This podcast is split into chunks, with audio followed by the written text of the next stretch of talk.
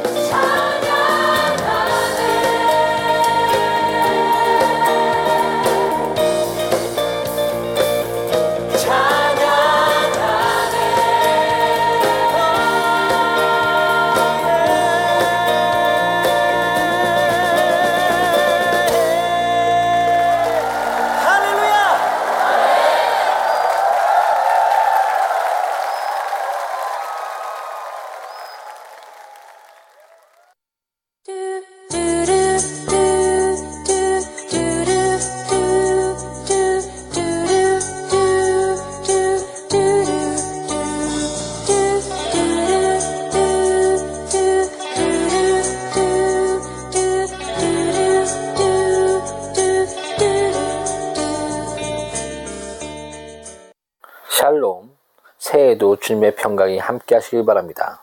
창조주 하나님을 인격적으로 만나는 새해가 되길 바랍니다.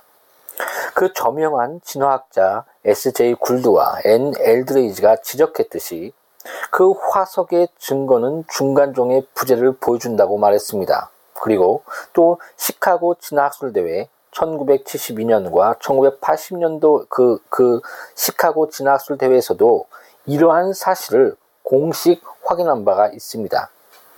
그 핵심은 화석에는 중간종이 없다는 것과 또 데이터는 그 종의 정지를 보여준다는 것입니다. 그리고 소진화, 변이는 대진화를 일으킬 수 없다는 것입니다. 따라서 그 현행 교과서의 신다원주의 일변도의 탈피에 단속 평행설을 같은 그런 분량만큼 진화론의, 진화론이 잘못된 부분에 대해서 확실하게 말해줘야 합니다. 그보다 더 바람직한 것은 창조론과 진화론을 같은 비율로 소개하고 학생들에게 비교 및 선택의 기회를 주어야 합니다. 오늘도 다 같이 양누리 창조과학 이야기 속으로 함께 들어가 볼까요?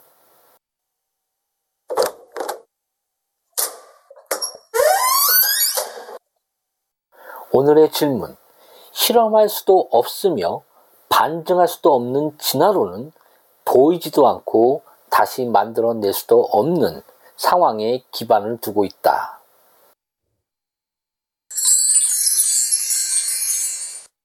진화론자의 답변. 이런 소리는 진화론을 이루고 있는 거대한 두 개의 분야를 완벽히 무시하고 있다. 바로 미시적 진화와 거시적 진화이다. 미시적 진화는 종의 변화를 그 세월의 흐름에 따라서 본다. 즉 세월이 지나면서 새로운 종이 도래를 그 연구한 것이다. 거시적 진화는 분류학적 관점에서 종의 변화를 연구한 것이다. 이들의 연구의 증거는 종족 화석 기록과 DNA 구조 비교를 이용한다. 창조론자들의 그 조차도 미시적 진화에 대해서는 실험실에서 실험이 가능하다는 것을 인정하고 있으며 갈리파고 섬에 그 사는 새들을 이용한 실험 또한 인정한다. 즉, 자연 선택과 다른 방법들, 뭐 염색, 염색체 변화, 공생, 또 이종 교배 등 이런 다른 방법들이 생명체를 세월이 흐르면서 눈이 뜨게 진화시킨다는 것이다. 거시적 진화의 그 연구는 직접적인 관측보다는 화석들의 연관성을 그 분자 생물학을 사용해서 연구한다. 다른 여러 학문과 같이 청문학, 지질학, 고고학 등 이런 다른 학문과 같이 이것 또한 실험할 수 있는 가설을 세우고 연구한다. 이것의 특징은 물리적 증거와 그 증거를 통하여 미래 진화를 예측할 수 있다는 것이다.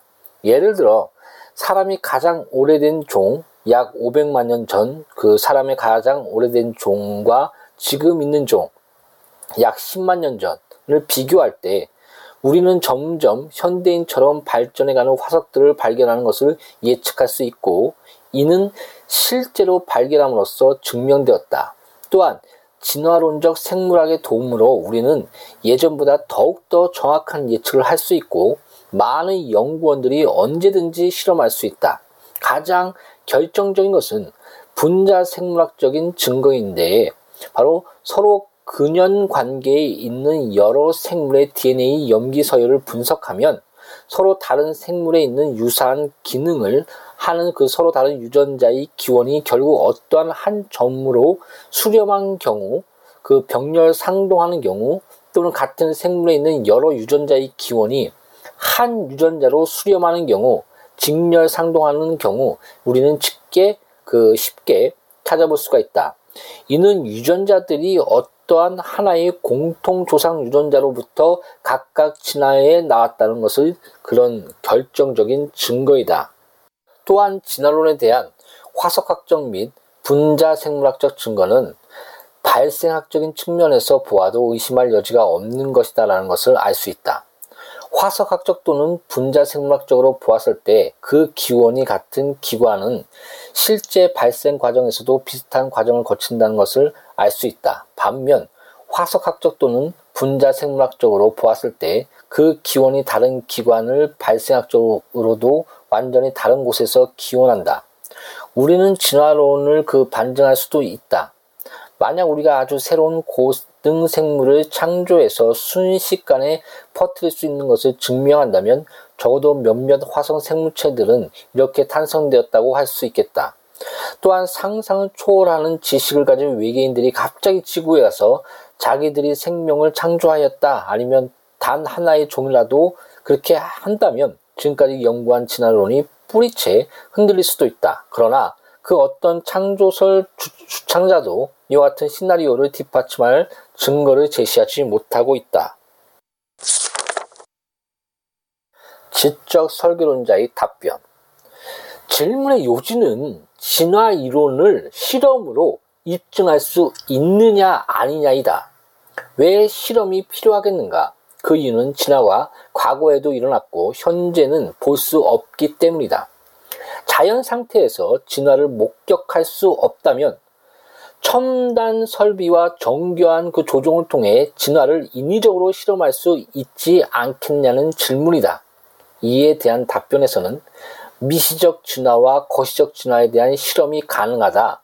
그리고 두 번째, 인류의 화석들에서 진화를 그 진화의 흔적을 찾아볼 수 있다. 그리고 세 번째는 분자 생물학을 통한 상동 기관과 공통 조상의 유전자를 분석하여 진화의 증거를 찾아낼 수 있다.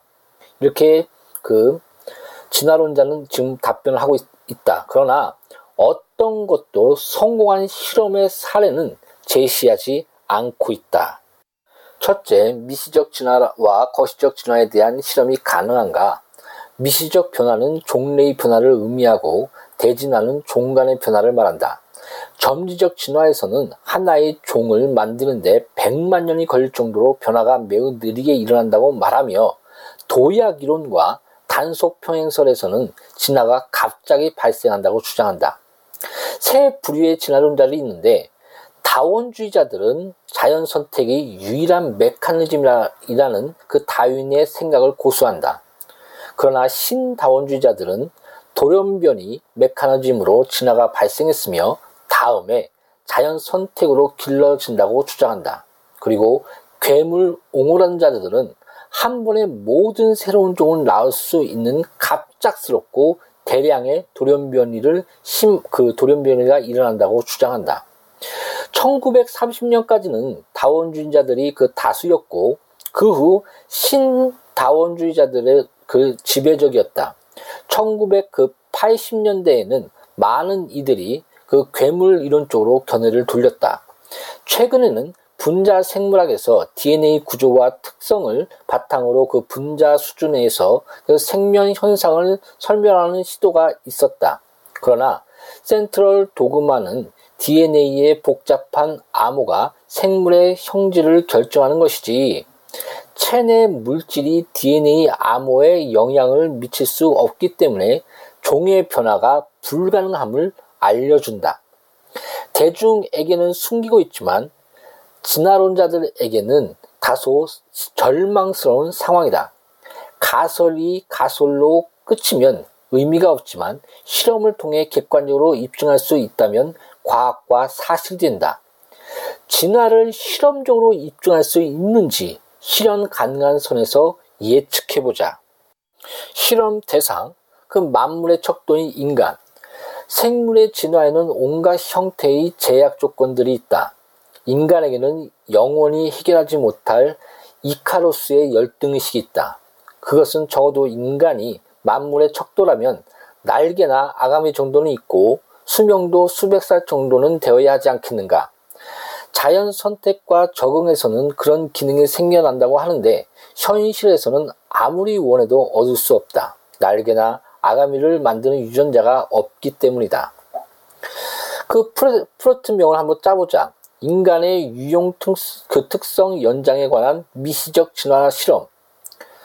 그 성공한다면 그 노벨상을 받고 동박성에 동방성에 앉을 것이다. 그리고 키는 아, 아 키는 뭐 2m, 지능 지수는 200. 그리고 수명은 200년. 뭐 단 유전 가능할 것. 그리고 실험 기간은 100년. 그리고 실험 인자 및 수준은 방사능, 캐니컬, 가스, 온도, 압력 등 또 여러 가지 무한대. 또 실험 결과는 현대 기술로는 효과 없음, 실험 대상 모두 사망. 아마 그런 결과 날 것이다. 아니면 그 통합 인간, 사람, 어류, 조류, 파충류 개발에 관한 거시적 진화 실험, 인간의 그 통합 기능, 날개, 아가미, 파충류 피부를 확대, 새로운 종 창조, 단 그 유전이 가능할 것, 그리고 실험 기간은 100년, 이종 교배도 해보고 DNA 조작, 케미컬, 방사능, 각종 가스 등 무한대. 그 실험 결과는 마찬가지로 실험 대상은 모두 사망. 어떤 진화론자는 5만 년, 100만 년이 지나면 가능하다고 한다. 그런데 생물들은 그렇게 오래 살 수 없고 변이는 유전되지 않는다. 기형아가 유전되는 것은 불행이다. 5만 년 동안 진화가 지속되는 것이 아니라 생물의 수명 때문에 단절되고 만다. 실험은 완전히 실패하고 말았다. 정교하고 인위적인 실험에서도 성공할 수 없다면 자연 상태에서 가능할 수 있을까 의문이다. 그리고 둘째, 인류의 화석들에서 진화의 흔적을 찾아볼 수 있다라고 주장했는데 한때 진화론이 들, 그 등불처럼 유럽을 휩쓸었을 때 진화론자들의 그 경쟁적으로 가짜 인류 화석을 만들어내기 시작했다. 가짜로 판명된 인류 화석들은 다음과 같다. 그 팔트다운인, 네브라스카인, 자바인, 루시, 오스트라피테쿠스, 네안데르타인, 라마테, 라마피테쿠스, 그 다음에 Skull 1470년, 크로마뇽인, 그 다음에 로드, 로, 어, 로디지아인, 타옹의 아프리카인, 베이징 원인, 호두까기 인간, 이렇게 수없이 많다. 그리고 또 셋째를 보자. 분자 생물학을 통한 상동기관과 종통, 그 공통 조상의 유전자를 분석하여 진화의 증거를 찾아낼 수 있다고 말했는데, 공통 조상과 상동기관이 결정적 증거란 말하지만, 예를 들어, 개와 비슷한 육상 동물이 물속으로 들어가 고래로 진화했다는 주장의 예를, 예를 현재의 유전학으로 조명해 보면 개와 고래는 계통적으로 같은 포유류에 속하나 신체의 구조는 매우 다르다. 개는 육상에 살도록 되어 있고 고래는 바다에 살도록 되어 있다. 가장 큰 특징은 털과 지느러미이다. 개가 고래로 진화하려면 털을 만드는 DNA 서열이 매끈한 고래의 피부로 또 발의 DNA 서열이 지느러미로 바뀌어야 하는데 이러한 변이에 관하여는 유전자의 수는 수십 수백까지에 이른다. 이 유전자들이 한 반향으로 모든 변이가 동시에 일어나야 한다. 예를 들어 털은 없어졌는데 지느러미가 아직 나지 않은 개가 있을 것이고 지느러미는 그 생겨났는데 신체 구조가 개의 몸을 가진 변이들이 수없이 나타나야 한다. 이런 것을 중간 변종이라고 말할 수 있는데 완전한 종의 화석보다 이런 변종들의 화석이 확률적으로 훨씬 더 많이 존재해야 한다. 그런데 알다시피 화석에서 중간 변종이 발견된 사례가 한 번도 없다. 개는 개로서 고래는 고래로서 종의 정지를 보여주고 있을 뿐이다. 이제는 다른 종에 있는 상동 기관이 전혀 다른 유전자 복합제에 의해 만들어진다는 것이 알려져 있다. 공통 조상에게 받은 유사 유전자에 의한 상동성 개념은 무너졌다. 사실 수십억 개의 DNA 코드라는 장벽 때문에 생명은 우연히 형성할 수 없고 새롭고 상이한 종으로 진화할 수 없다. DNA 그의 유사한 기능이 진화를 발생시킬 수 있다는 그 생각하는 것은 DNA의 복잡한 암호의 해석, 복제 기능을 모르고 하는 소리이다.